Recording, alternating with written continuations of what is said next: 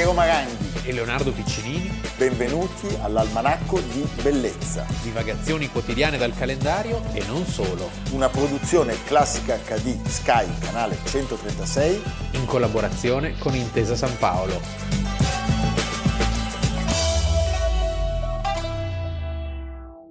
19 febbraio 2021, benvenuti all'Almanacco di Bellezza. Bene Leonardo, oggi parliamo di un personaggio davvero incredibile, una biografia lunghissima, lunghissima. piena di rovesci, di alti e di bassi. Che insegna che ha una morale, ha una morale mai arrendersi. Mai arrendersi, cadute e risalite. Il suo predecessore più illustre, Mao Zedong, di lui disse un ago in un batuffolo di cotone i compagni del Partito Comunista cinese invece lo definirono la fabbrica d'acciaio.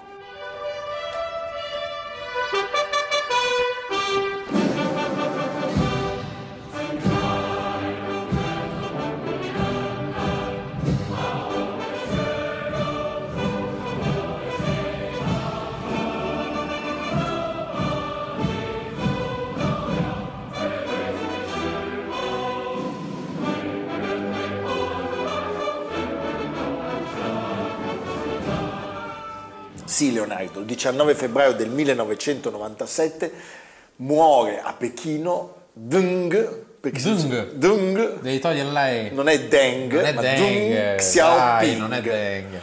Eh? E rispettando il suo volere, la famiglia ha chiesto che il suo corpo venga cremato e le ceneri disperse in mare, ribaltando così la tradizione sì. che vuole che i grandi leader comunisti, siccome sono più uguali degli altri vengano imbalsamati e poi celebrati come dei santi.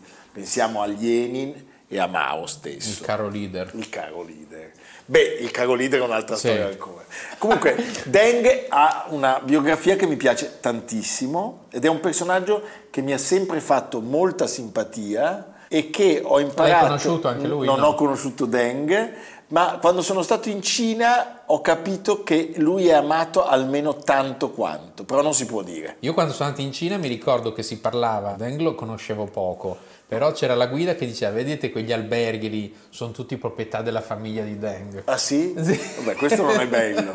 Lui nasce al tramonto della dinastia Qing nel 1904 in una provincia Sichuan. della Cina interna, secondogenito di una famiglia di ricchi contadini padre, quattro mogli e 13 figli. Eh? A 16 anni va a Parigi e questa è un'esperienza folgorante perché si converte al comunismo ed è lì con Zhu Enlai. No, ed è soprattutto un'esperienza importantissima perché a differenza di Mao, che è il suo leader, il suo maestro, era vissuto anche nel resto del mondo. Certo. E quindi si era formato. Aveva lavorato alla Renault come operaio. E, e quindi aveva visto cosa succedeva oltre la muraglia cinese. Certo, aveva, in quel periodo tra l'altro sappiamo che fumava, beveva, giocava a bridge e, eh, come dire, anche si sollazzava perlomeno, non diciamo con altre cose, ma col pane e il formaggio e i croissant. E poi nel 26... Era un po' meno crudele di Ho Chi Minh che si era formato alla Pesa. Alla Pesa a Milano, sì. al ristorante come aiuto cuoco. Poi nel 26, avendo avuto noie con eh, la polizia perché gli avevano trovato del materiale sovversivo in casa, dove va? Va a Mosca ma non per andare all'università, ma per andare alla scuola di partito. Deng era un uomo molto riservato.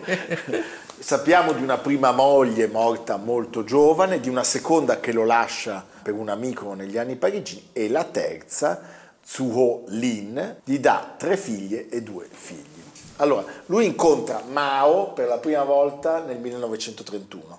Il rapporto con Mao è un rapporto molto controverso, lo definirei quasi bipolare Beh, più che altro diciamo che in quella Cina era di moda far fuori coloro che potevano metterti in ombra, sì. che potevano darti fastidio, anche se in pubblico eravate in ottimi rapporti. Infatti, Presente, già... come nei film di 007, arrivederci. Arrivederci. Poi c'è la lama. Nel... Che... C'è la lama, ci sono gli squali pirati.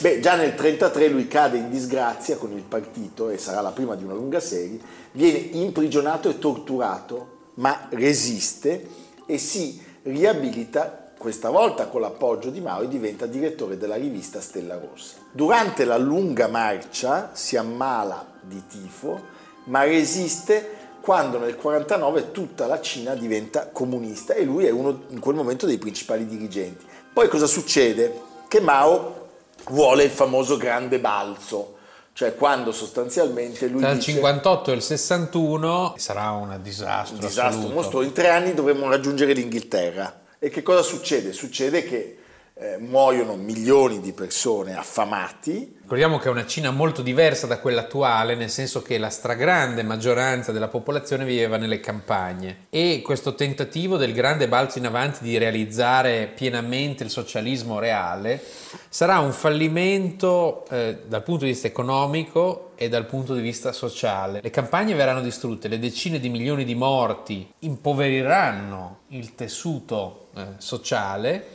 e sarà uno dei grandissimi guasti di Mao a cui proprio Deng si troverà costretto a riparare. A riparare. Lui, avendo espresso dei dubbi su questa scelta, nella rivoluzione culturale, quella in cui si scatena la guerra contro gli avversari, è in cima alla lista. Viene eh, quella in cui se portavi gli occhiali venivi considerato un pericoloso sì, sovversivo. sovversivo e quella in cui si buttavano i pianoforti dagli appartamenti in strada. Cioè, no, una cosa pazzesca. Lui viene imprigionato e costretto dalle guardie rosse a fare autocritica. Dovrà dire aeroplano, pensa, su un panchetto in equilibrio, su una gamba sola e il corpo piegato in avanti. Ma le stesse guardie rosse spezzeranno la schiena a suo figlio, che resterà paraplegico, buttandolo dal quarto piano di un edificio durante queste terribili vessazioni e torture. Nel 1966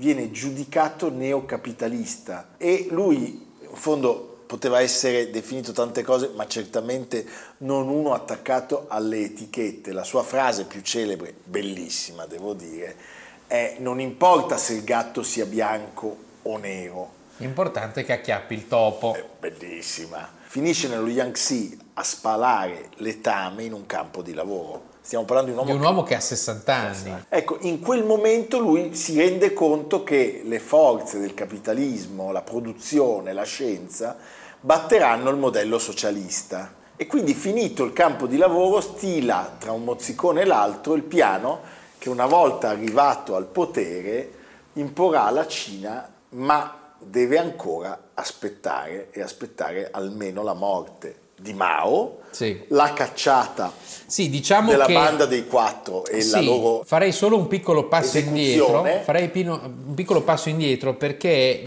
lui in realtà riesce a ritornare ai vertici nel 73 chiamato dal braccio destro di Mao, il famoso Zhou Enlai, che gli affida un progetto di riforme economiche, le cosiddette quattro modernizzazioni, cioè agricola, industriale, scientifica e forze armate. Ma cosa succede? Che Zhou muore ehm, otto mesi prima di Mao e quindi Deng viene di nuovo estromesso con la violenza dalla cosiddetta banda dei quattro, di cui fa parte anche la moglie. La moglie di Mao. La moglie di Mao. Mao muore nel 76.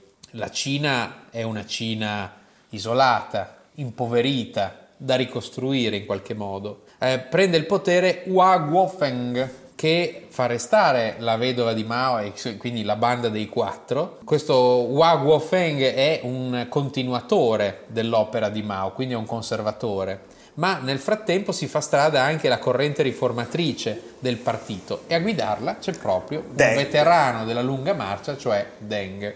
E lui Deng. finalmente prende il potere e in fondo riesce a imporre la sua politica di modernizzazione, perché alla fine la sua ossessione vera era lo sviluppo della Cina eh, creare le fabbriche, le scuole, le strade, i palazzi. In fondo, Incentiverà lo studio all'estero, beh, prima era, era, proibito. Era proibito, ma in fondo se pensi l'esperienza parigina ha giovato a questo uomo. Viva la Renault. La Renault, la Renault. Viva, aveva, la Renault. viva la Renault, aveva lavorato alla Renault. Addirittura a un certo punto arrivò a dire eh, la famosa frase shock ai cinesi, arricchitevi. Sì, si passa in, nelle campagne appunto che erano state così impoverite dalle comuni popolari a un nuovo sistema di responsabilità familiare. cioè la coltivazione della terra eh, che genera quindi un robusto aumento del reddito della popolazione delle campagne. I contadini possono coltivare ciò che desiderano e vendere l'eccedenza. Capisci che è un cambiamento completo. E poi il ruolo nella cultura degli accademici, degli scienziati, viene rivalutato nel 79 si avrà la normalizzazione delle relazioni diplomatiche con gli Stati Uniti. E va negli Stati Uniti. E Me- va negli Stati c'è Uniti. quella famoso, la, la famosa foto col cappellone. Sì, col cappellone. Sembra Topo Gigio lui. Gigio. Eh? E eh, cosa succede? Che questo enorme paese con una manodopera a costo praticamente zero è circondato però ancora allora da eh, stati che sono dei paradisi del capitalismo. Pensa a Hong Kong, che era ancora, Era eh, ancora- britannica, e pensa a Taiwan. Quindi questi paesi sviluppano un rapporto con la Cina di contributo di tecnologia e in cambio eh, hanno una manodopera a costo praticamente zero. Dal 78 a oggi, ed è un record nella storia dell'uomo, si avrà una crescita media cinese del 7%. 7%. Mai nella storia dell'umanità un'area così vasta di popolazione e per così tanto tempo è cresciuta a questi ritmi e eh, solo quest'anno diciamo, si è rallentata per il problema noto del Covid. Ecco, ricordiamolo, eh, restano a suo carico, oltre a vari crimini di partito e depurazioni, eh, le stragi degli studenti Certo. e le rivolte di piazza Tiananmen nel 1989. Lui ebbe a dire una frase che ahimè si rivelò anche questa volta azzeccata, l'Occidente se ne dimenticherà molto presto e di fatto così è stato. Con Deng si è passati da un regime totalitario a un regime autoritario, che è quello tuttora in vigore in Cina. Il Cina, ricordiamo, assume in sé i difetti del capitalismo più sfrenato e del comunismo ancora al potere come partito unico. Quindi è un paese veramente contraddittorio, il più contraddittorio di tutti. Sì, penso anch'io. È un posto brutto per vivere se non sei molto ricco ed è un paradosso per il paradiso dei lavoratori Certo. no? di, di marxista Che memoria. dire. Va bene, 19 febbraio 1997, quindi 24 anni fa, ci ha lasciati Deng Xiaoping. Deng, Deng. Deng Xiaoping.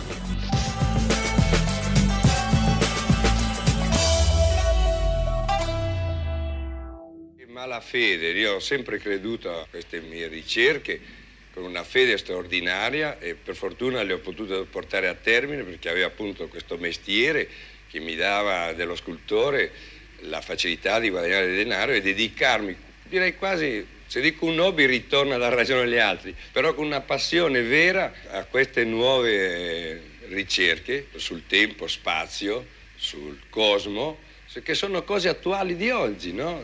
Eh, come dico appunto è un fatto sperimentale al quale io sono felicissimo, è stato uno dei precursori proprio in una forma nuova assoluta, no? Perché col massimo rispetto a Picasso, genio massimo e a Boccioni, il buco, questo famigerato buco, non è un buco nella tela, ma è, è la prima dimensione nel vuoto, la libertà agli artisti, agli uomini di creare l'arte con qualunque mezzo e io già penso anzi che oggi l'arte è pura filosofia. Beh, Leonardo, abbiamo iniziato questa seconda parte con dei tagli famosissimi. eh, con un Qual è taglio- il taglio di questa parte? Qual è il taglio? eh? Che taglio vogliamo dare?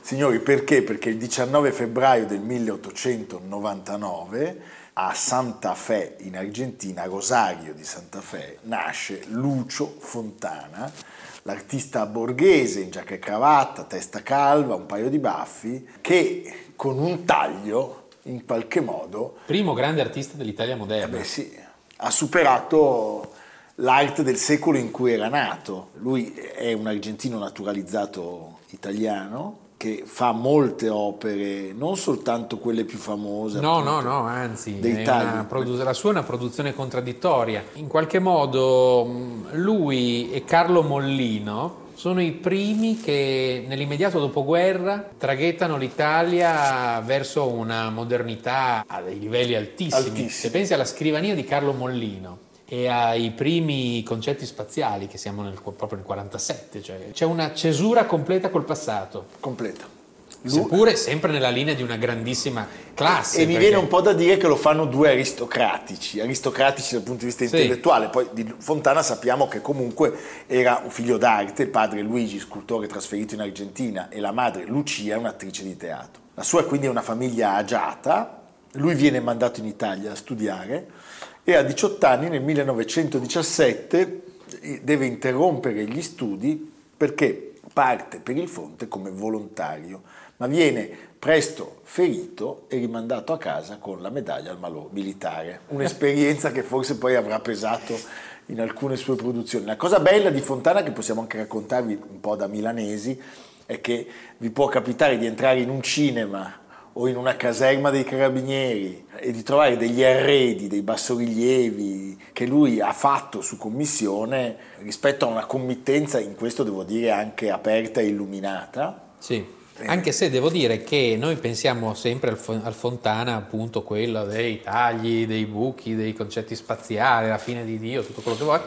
ma la sua produzione in realtà che era più distribuita, più diffusa, era proprio quella delle eh, ceramiche, sì, certo. delle madonne, dei cristi da mettere sopra il letto, perché la borghesia gli chiedeva questo, cioè ci vorrà del tempo prima che la sua produzione così antitradizionale, sì, così dirompente, sì. così rivoluzionaria prenda piede. Si affermi. Perché sì. in effetti ha detto una cosa giustissima Leonardo, cioè noi riconosciamo appunto Fontana nelle opere dei concetti spaziali, nei tagli, dopodiché c'è tantissimo Fontana che è ben altro. Per esempio... E convivranno queste due produzioni per tanto tempo. Per tanto tempo. Diciamo che almeno fino agli anni 60 non riesce ad affermarsi con questo vigore e poi sarà soprattutto anche per una spinta del mercato degli ultimi certo. anni che Fontana oggi è molto richiesto alle aste internazionali. Nelle famose Italian Sale di Christie's e di Sotheby, l'arte cosiddetta post-war, cioè di Fontana, Burri,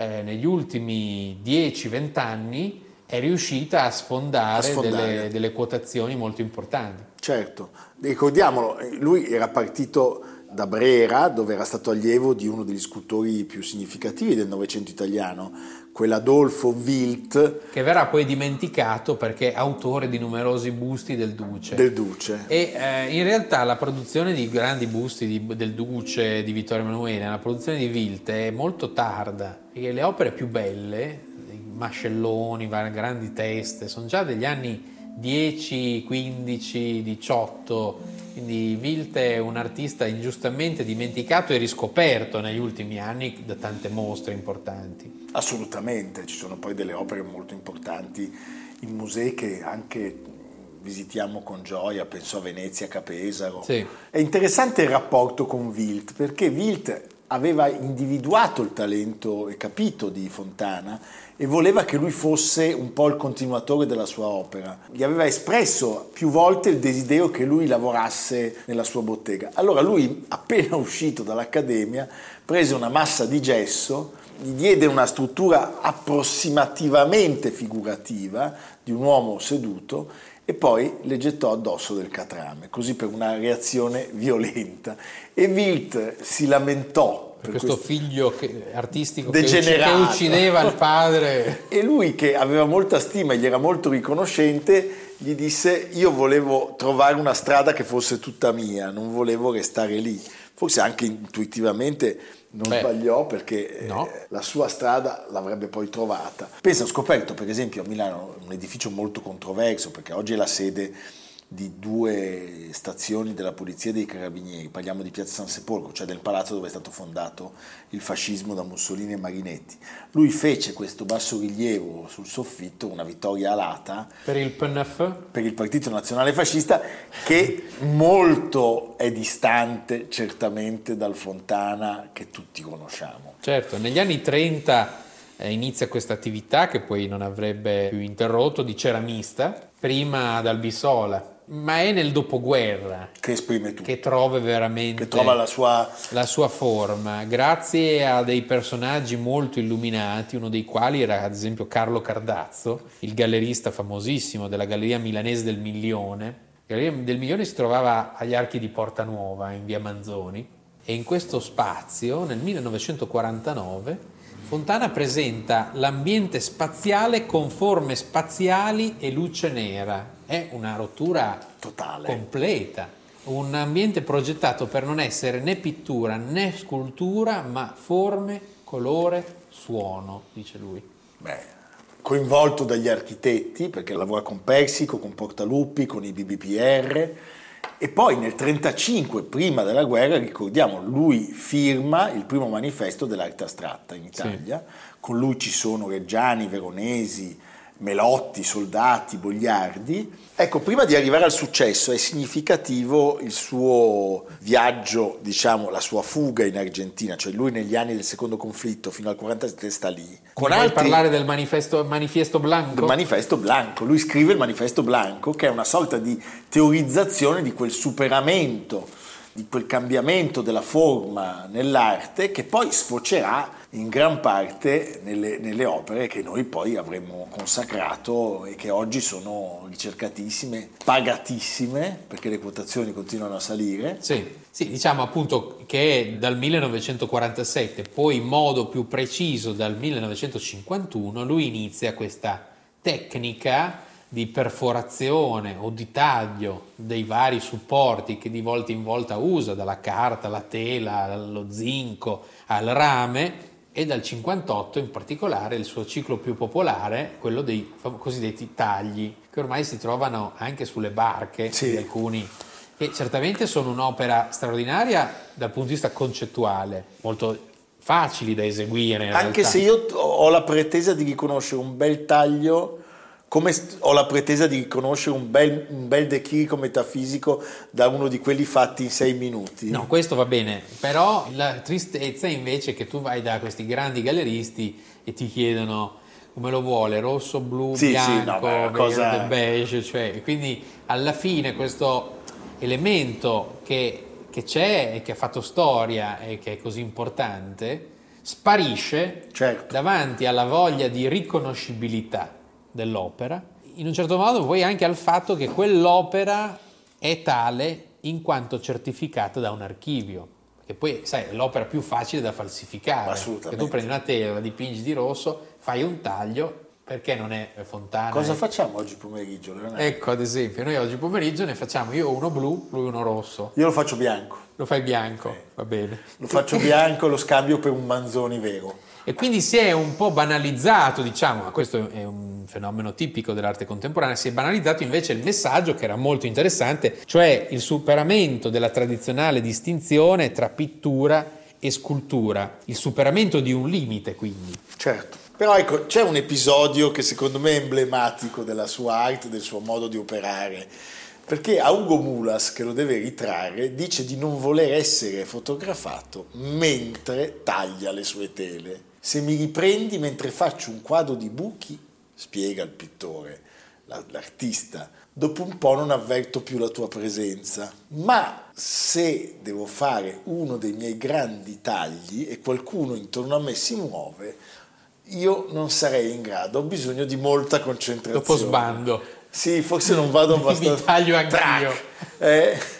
Ecco, proprio i tagli sono chiaramente la sua opera più famosa, più, più nota, più diffusa anche nell'immaginario di tutti. Alla Biennale del, di Venezia del 1966 presenta, e ormai lì siamo veramente alla consacrazione, presenta una sala personale impostata come un unico ambiente ovale interamente bianco nel quale erano dislocate grandi tele bianche con singoli tagli, fino ad arrivare al 1968, a poche settimane dalla morte, quando progettò per Documenta a Kassel un labirinto bianco di luce in fondo al quale si arrivava a un unico ultimo taglio.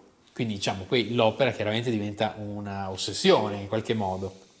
Ma certamente è coerente con un momento storico molto particolare, perché se tu metti insieme, che ne so, una bellissima Ferrari di quegli anni, e un taglio di fontana, cioè c'è una coerenza estetica totale. Totale, i vestiti che usavano le donne, gli sì. occhiali, sì. le capigliature, è vero. Ecco, la sua fine è una fine che non ti aspetteresti per un artista come Fontana, perché lui... Caduto dalle scale, no? No, beh, ma va a vivere a Varese, cioè eh. nella loro casa di famiglia a Comabbio. Sì. E muore. Com'è borghese. Sì, no, una, insomma è una cosa che tutto sommato da quello che faceva ai tagli non ti saresti aspettato, però ecco, le sue opere sono presenti nelle collezioni d'arte contemporanea moderna e contemporanea più importanti del mondo e lui viene anche citato da alcuni artisti suoi coetanei molto noti. Pensiamo a Michelangelo Antonioni in Deserto Rosso. Primo film a colori di Antonioni, Deserto Rosso, un film del 1964, se vuoi per certi versi datatissimo. Datatissimo. Però grazie soprattutto a quello straordinario direttore della fotografia che era Carlo Di Palma, c'è questa meravigliosa ricerca cromatica. E, tra l'altro che pensa, fu premiato a Venezia come Leone d'Oro. Come Leone d'Oro, erano coraggiosi a Venezia in quegli anni. Sì, poi, ah. poi Antonioni è un mostro sacro. Va bene, però ecco, siamo contenti di aver parlato di Fontana. C'è un museo in Italia dove si possono vedere... Museo del Novecento e eh, un po' in tutti un po' in tutti i grandi musei e devo dire che è una produzione soprattutto all'estero, all'estero è ancora più eh, consacrato perché se ne sono accorti prima. Però il Museo del Novecento direi che sia un'ottima base di partenza. Senti Leonardo, dopo tutti questi giri, oggi dov'è che possiamo andare? Allora direi una mostra proprio a proposito di Fontana, eh, però Fontana quello della ceramica, ah. eh, dall'amico Matteo Lampertico qui a Milano, una mostra su Fausto Melotti, Lucio Fontana e Leoncillo. È sulle ceramiche che ha un titolo ambizioso, Ritorno al barocco, perché in qualche modo, soprattutto appunto le, ceramiche, le prime ceramiche di, di, Fontana e anche quelle di Melotti, questi vortici, i trofei di Leoncillo in mostra soprattutto, mi hanno colpito molto questi due grandi trofei coloratissimi fatti da Leoncillo per il cosiddetto mm, eh, Colosseo quadrato, l'Eur, del 1942,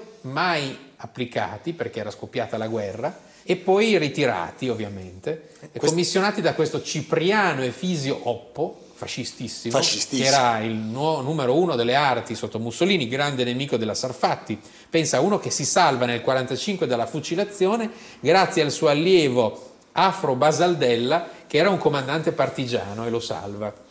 Quindi una storia bellissima.